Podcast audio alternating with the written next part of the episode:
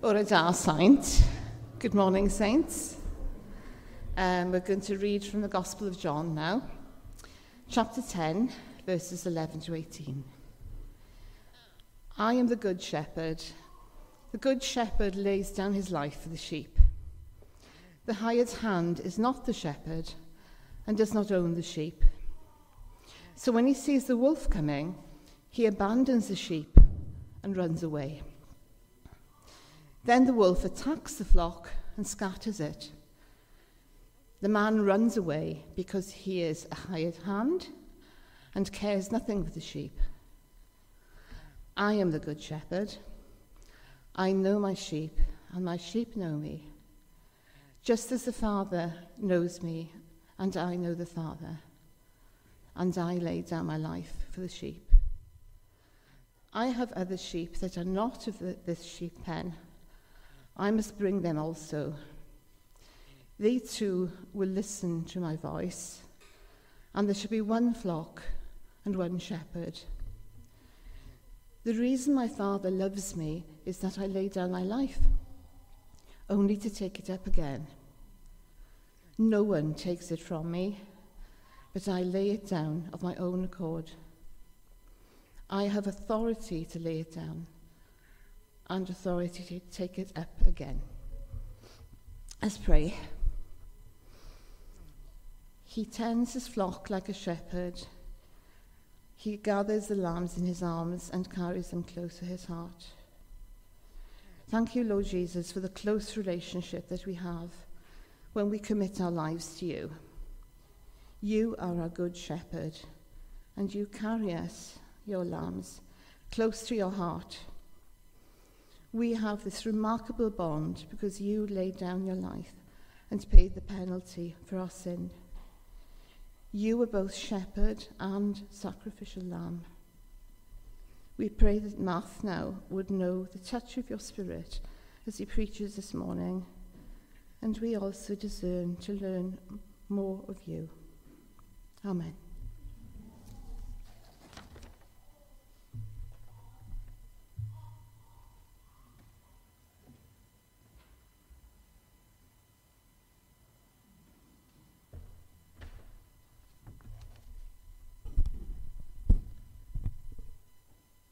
If, if I went to a, a doctor's surgery, someone would probably come out and just say, Matthew Hopkins, and then look around in a room, and then I would go because that's my name, and because they don't know what I look like or who I am.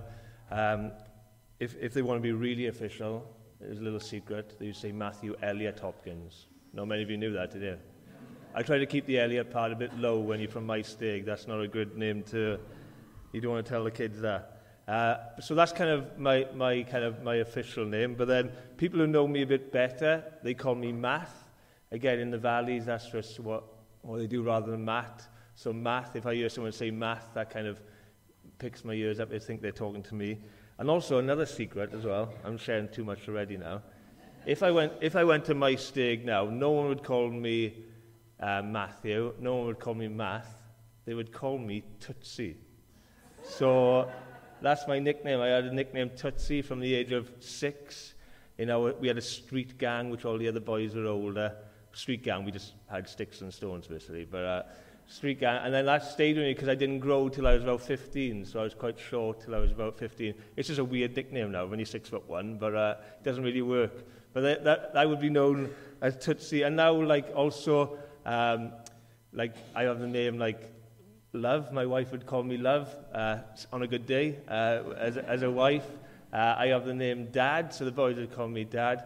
And some people would call me Pastor as well then in, in my role and what I do. So so lots of these different names make up me a, as a person, as, a, as an individual. And what we're doing today is, is looking at the different names that Jesus referred to himself. He talked about these different names. Bree is talking about himself, and it started off with I am, referring to him saying that he is God, that he is fully man and fully God. But these different names uh, bring show a bit of his character, his identity, uh, and, and that's what we're going to be doing today. As we looked at, Jesus said the words that Liz just read, I am the good shepherd. And it's from these verses in, in the Gospel of John Uh, but this is only eight verses, and it's not very, uh, it's not very a big story. It kind of follows on from what Costa spoke on last week. It's the same chapter about being the gate. But this is only eight verses long. But have a look in your Bibles, if you've got them open, or up on the screen. Have a look at how many times Jesus uses the words, I lay down my life. So have a look up there, or in, in, in the verses in front of you. Have a look at how many times he says, it's only eight verses, but he says, I lay down my life. He's trying to get something across. He's trying to make a point. He's trying to put emphasis on something. Verse one, it says, Good Shepherd lays down his life. Verse five, I lay down my life. Verse seventeen, I lay down my life only to take it up again. And, and verse eighteen, no one takes my life for me, but I lay it down and have authority to take it back up. And, and, and as we look at the, the gospel st- stories, as, as we look at what happened to Jesus over two thousand years ago, uh, it would be true to say that the Romans officially killed Jesus. So the Romans are the ones who officially killed Jesus and nailed him to a cross. But they were the only the one, they were the ones who did it only because, like, the Jews told them to, in that sense. So the Pharisees, the Jewish leaders, forced them to. It was against their religion, so they kind of made it happen. They put pressure on to do it. So the Romans officially killed the Jewish people, the Jewish leaders put pressure on to make them happen. But then, as Christians today, we would also say that our sin, that our imperfections, have also nailed Jesus to the cross, wouldn't we? We would say that, like, our, our sin is what has also nailed Jesus to the cross. So in one sense, like, we've all, we would say, in one sense, we've all killed Jesus. We all put Jesus on the cross. And yet Jesus says, actually, no one takes my life from me. Like, I lay it down. No one takes my life from me.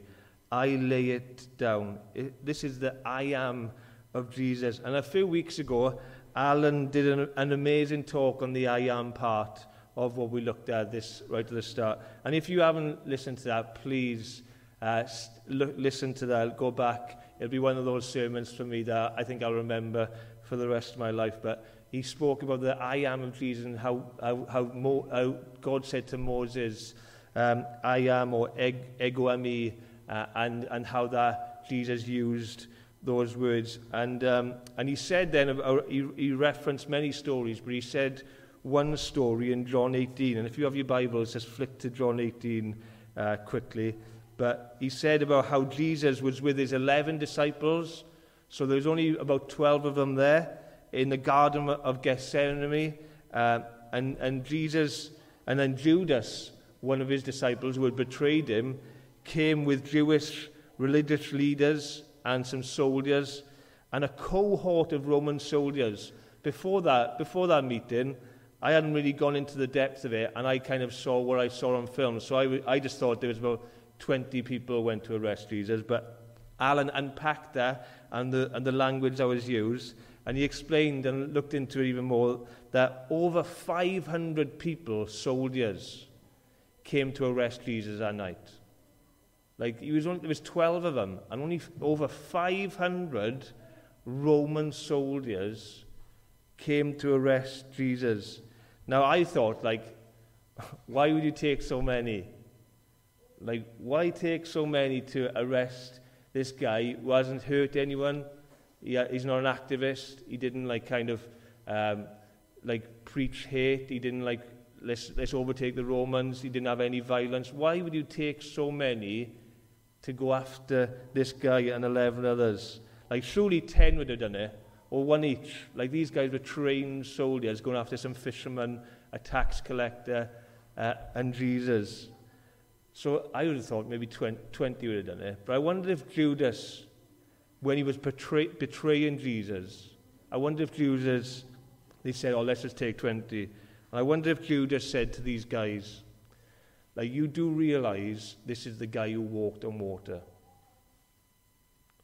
Like, you do realize, like, I've seen this guy, like, walk on water. Like, you do realize that once we were close to death in a boat and the storms, and we woke him up, and he told a storm to shut up, and it did. Like, you do realize that. Like, you do realize this guy fed thousands of people with one lunchbox. Like, you do realize that. And I wonder if Judas said these stories, and I wonder if they said, maybe we should take a few more. Like, maybe we should take a few more. Because G- Judas had seen this I am part of Jesus. This, like, this, this God part of Jesus, where he performed great miracles, and he had so much power. Maybe we should take some more. And John eighteen, if you blink, you'll miss it, but check this out. John eighteen, verse three. If you've got your Bibles in front of you, have a look at this, because I haven't got on the screen.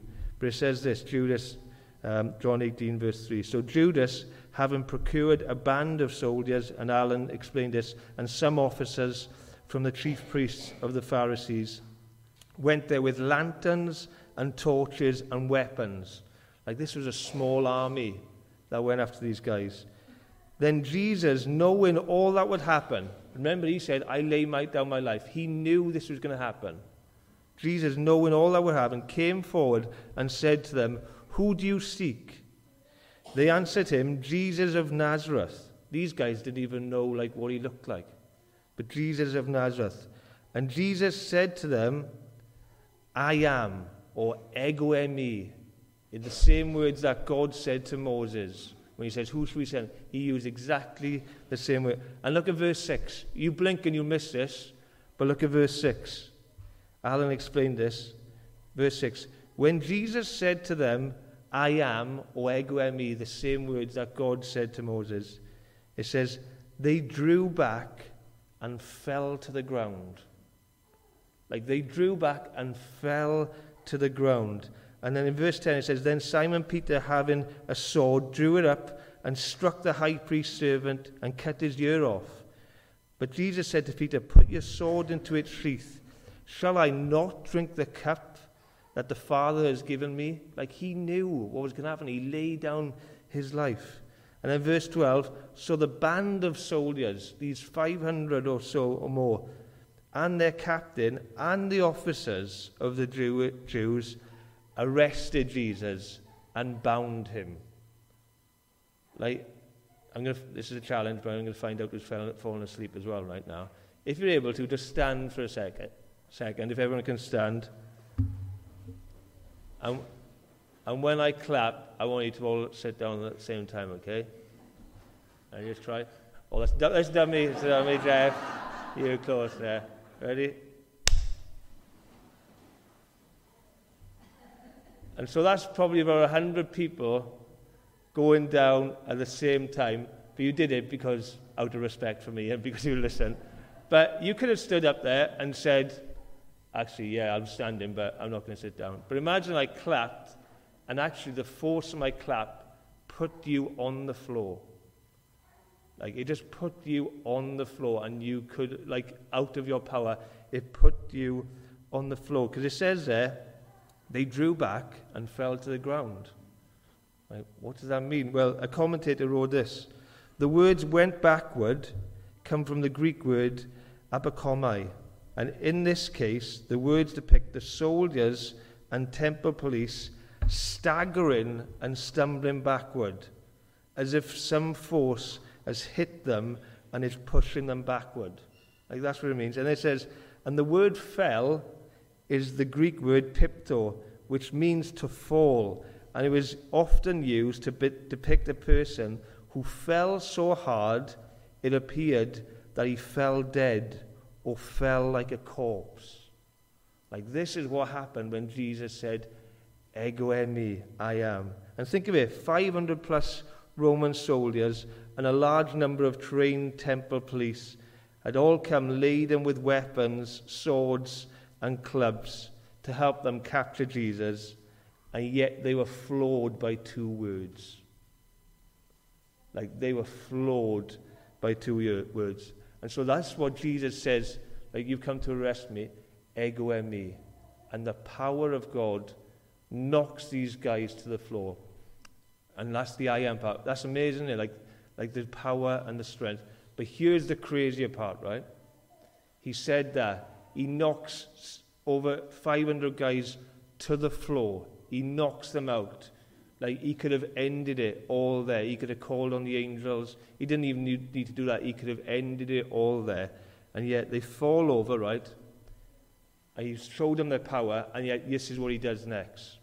He puts his hands out, and he lets them bind him up. Like, he puts his hand, like that, the power just knocked them all out. And then he says, but I've come to lay down my life. Like, I've come to lay down my life. For, even, for the, even for the people who were mocking him, who were going to nail him to a cross, and he says, Father, forgive him. And he has that unbelievable power, and that he just holds his hands out and says, like, it's my time. I've come to lay down my life. And that's, this is going back to John eighteen. No one takes my life from me, but I lay it down in my own accord. And I have authority to lay it down and authority to take it up again. Jesus was, I am, ego me. He willingly gave up his life. And he just showed them, look, I can take you guys out whenever I want, but instead I'm offering up my life. And so Jesus willingly, in John eighteen, willingly laid his life down, his life for the sheep, which it says there in verse eighteen, the good shepherd lays his down life for the sheep. But then he talks about my sheep. And so, like, question for me is, like, am I and are you his sheep? He talks about the sheep, then he talks about my sheep. And so, are we his sheep? Verse fourteen, you, you can see on the screen there, it says, I am the good shepherd. I know my sheep, and my sheep know me. Just as the Father knows me, and I know the Father, and I lay down my life for the sheep. I have other sheep that are not of this sheep pen, and I must bring them in also. They too will listen to my voice, and there shall be one flock and one shepherd. Like, he's talking here to Jewish religious leaders, as Costa shared last week. This is who he's mainly talking to, the Pharisees, the religious leaders, the people who hate them, but also the people who lead the Jewish people who tell them what's truth. And so he's talking to these guys and saying, look, I'll my, lay my life down for all people, the sheep, for God so loved the world. He's laying his life down for the sheep. But he's also saying, and the, gent, the but also I'm going to bring in people who are not from this pen. So he's talking to Jewish leaders, Jews who believed that they were the only people of God, that no one else could be added to them. But he's saying, like, Gentiles, non-Jews, us here today can be added to this family because of Jesus. So Jews and Jews and Gentiles will become one people, one sheep of one fold through Jesus. And, and, and Jesus is the only way to the Father. So this would have offended them massively. They wouldn't have liked that. But this is what he was saying, and this is what we today as non-Jews believe, that we say that we're part of the family of God because of Jesus uh, dying for Jews, but also dying for us. But it also says that I know my sheep, and my sheep know my voice, and they will listen to me. They will listen to me. And Hebrews eight, verse twelve says, for I will forgive their wickedness, and remember their sins no more. I will forgive their wickedness and remember their sins no more. And there's many verses that talks about God not remembering our sins anymore. For people who put their trust in Jesus, like, they'll be gone, they'll be white as snow, they'll, they'll be wiped away.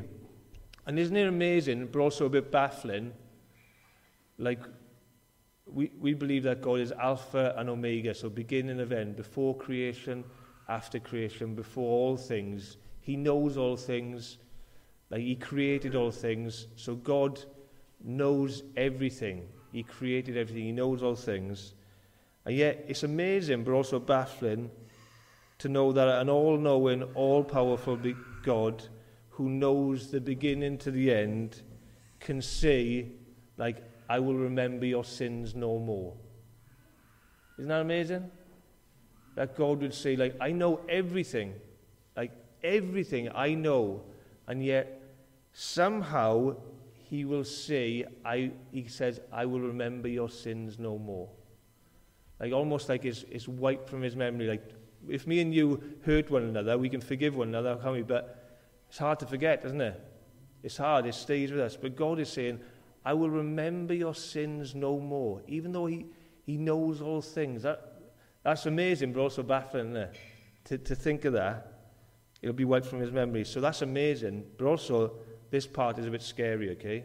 So that's amazing, but this is scary, because Matthew seven twenty-one, he says this: "Not everyone who says to me, 'Lord, Lord,' will enter the kingdom of heaven, but only the one who does the will of my uh, Father in heaven. Many will say to me on that day, 'Lord, Lord, do we not prophesy in your name? And in your name drive out demons, and in your name perform many miracles?' Then I will tell them plainly, 'I never knew you. Away from me, you evildoers.'" Like, I never knew you. And so forgetting sin, that's amazing, isn't it? How an all-knowing, all-powerful God can forget sin. Like, that is amazing, yet it's scary.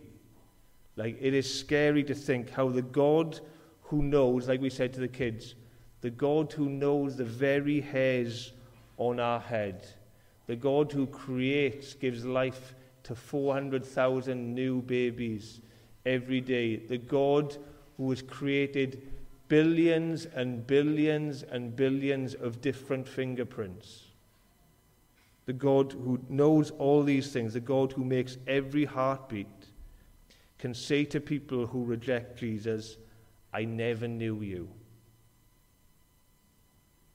Like, he can say that, "I never knew you." Like, that's scary, isn't it? That he can say that to someone who rejects Jesus, "I never knew you. Like, I don't know who you are. Like, get away from me." And we want people, if you're here today and you're like, "Oh, this isn't for me," or "I don't believe this," or like, we want you to come to, to Jesus because of love and his grace and his compassion and his kindness. But, like, that's scary, guys. So if you don't know Jesus, like, you should be scared by that. Like, you should be scared by that. That if you reject him, he can say to you, "I never know, knew you. Go away from me." And so if today is that day, we'd love to help you, to pray with you, to help you know what it means to believe, repent, and receive, to believe who Jesus is, to repent of your sins by, by confessing them and looking to live a life that pleases God, and to pray for you to receive the Holy Spirit to help you do that. We would love to, to do that for you. But it's amazing, and I don't know about you, but isn't it, I feel it even more amazing that the God who knows all things can choose to forget my sin, can choose to like wipe them from his, even his very being. Praise you, God. And so I'm grateful for that. But also, if you don't know that, like, be aware, like, he can forget you, even though he loves you and died for you. So please don't do that. Don't live like that. Don't spend eternity with that. And finally, verses twelve and thirteen. I just see this as a challenge to us. Let's take this as a challenge as Thornhill Church, or, or if you're visiting from another church today, like, take this as a challenge to your church, for yourself, as being part of, of the church. Uh, verses twelve and thirteen says, "The hired hand is not the shepherd and, and does not own the sheep. So when he sees the wolf come in, he abandons the sheep and runs away. Then the wolf attacks the flock and scatters it. And the man runs away because he is a hired hand and cares nothing for the sheep." Like I said, like he's, say, he's saying this to Pharisees. He's saying this to religious leaders of Jews, of the people of Israel, in which Jesus was one of them. He was he was one of them. He was born into a Jewish family. That, that is very important of the genealogy. And so these people might think like they are the shepherd. They are the shepherd, or they are the gatekeepers of Israel. They are the shepherd of the flock. But again, last week we heard about Jesus is the gate. He is on the narrow path, and that he is saying that I am the good shepherd. I'm the only shepherd. And he says, he says to these guys, "You're just a hired hand. You're just a hired hand, and you're just treating it as your job, and actually you don't care. Because when trouble comes, like, you're going to run away. You're going to look for something better. You're going to head off." And obviously they're not going to be happy that. He just had to go with them. They're not going to be happy with that if he says that. But it's also just a challenge and a prayer for us as a church, isn't it? Like, we're not, Jesus is the good shepherd, and, and he remains there. He's the one who is in charge of the church. He is the head of the church. He is the only gate to salvation. We want to preach that, declare that. But it's our ro- role as brothers and sisters to deeply care for one another, isn't it? To deeply care for one another when attacks come or when trouble comes, which it will, which it will, as his family, it's our importance to, to hold and group together and not scatter, to love one another deeply. Jesus said, in this world you will have trouble. Like, he's pretty honest there, isn't he? He's not trying to like butter it up. He's saying, in this world, like, you will have trouble. But take heart, I have overcome the world. In this world you will have trouble, but take heart, I have overcome the world. And there will be attacks in your life. There will be attacks on us as a church. Uh, and so if our roots are not deep in Jesus, by being deep in his church, like, we will be scattering, we will wander, we will do our own thing. And so it's our role to, to deeply love Christ, the good shepherd, the gate, but also to deeply care for one another, to do that. And, and, and just a simple thing for us to do that is what we've said on the devoted thing. Like, we, we I would love everyone in this church. Um, obviously, like, we, we have holidays and things, but I'd love everyone to just be here on a Sunday where we all see one another, uh, where we, we are, every Sunday we gather together, encourage each other, come and do what we want. I'd love everyone to be um, in a weekly group, not in a, a tick box thing or anything, but I just think that's your pastoral support, that's your care, that's where you grow in your faith, that's where you pray for one another, that's where you practice hospitality. So I'd love everyone to be a part of that. And also, um, in September, we'd love everyone to have one or two other people in the church, like twos and threes, who you can meet once, once a month. And maybe they can ask you or challenge you something or encourage you, or you can share with them something that's going deep in your life that you might not be able to do that in a group. And just to have that deeper level of of just um, uh, accountability and encouragement. And if, if we do that, if Thornhill Church, if we were here every Sunday, if we were all part of a group, and if we all had one or two people who would who we would meet up with once a month, like, that is a healthy body, isn't it? Like, like we would deeply care, we would look after one another, like, we would grow, I honestly believe. And we want to do that as leaders, we want to help you do that. And in September, we're looking to do this thing, twos and threes, which we want to help people take it to another level of that. So Jesus willingly gave up his life for you because he has the power to pick it up again. He is the I am, and he willingly laid down his life for you. Like, he had the power not to do it, uh, but also the power to do it, and he did it for you. Like, are we his sheep? Do we know his voice? If you don't know his voice, we want to pray for you. Or if you if you feel like, look, I am his sheep, but his voice has been dumbed out by, by maybe my sin or just lack of desire, we'd love to pray for you today. And as his church, his sheep, we will, will we gather together in his, in his pen, where we deeply care for one another. The band are going to come up now and uh, and sing two songs in refer- in ref- in um, in reference to this. The Lord is my shepherd, uh, and also uh, how how God laid down his life willingly for us. But let me just pray as the band come up. Jesus, we we want to just say that you are all powerful, that you are all knowing, that you are a mighty God who told the seas and the storms to just shh, and it did. And you could have taken out those soldiers, you could have taken out us, Lord, in our rebellion, and yet you willingly gave up your life. You held your hands out and let people bind you to a cross and the sins of the world. Lord, you willingly took that on. We just want to say we're so grateful for that, that you willingly you gave your life. Uh, instead of using your power to, to wipe us out, you used your power to forgive our sins. And we just want to say thank you for that. Father, we just pray for anyone here who doesn't know your voice, who is not your sheep. We just pray, Lord Jesus, you touch their hearts so that they will know that you are the good shepherd. Father, we just pray for us who maybe I've heard your voice before, but it's gone a bit mute, or we've had put mufflers on, or we just grown numb to your heart. We just want to confess that, Lord, if that's us, help us confess that, and help us say, would you, Spirit, Spirit, will you fill us afresh? Holy Spirit, will you fill us afresh to know your voice, to walk on your path, Lord. And Father, as a church, we pray, Lord, this is your church. Thornhill Church is yours. We thank you that you protect it, and your blood covers it, and we just pray for your protection on us as a church. Lord Jesus, will you help us deeply care for one another, to love one another. Lord, when attacks come, Lord, help us not scatter, not wander. Lord, help us go deeper into you and deeper into one another, and be a church and be a people that you love and represents you, Lord. The Lord's my shepherd. I'll not, I'll not want. Thank you, Father.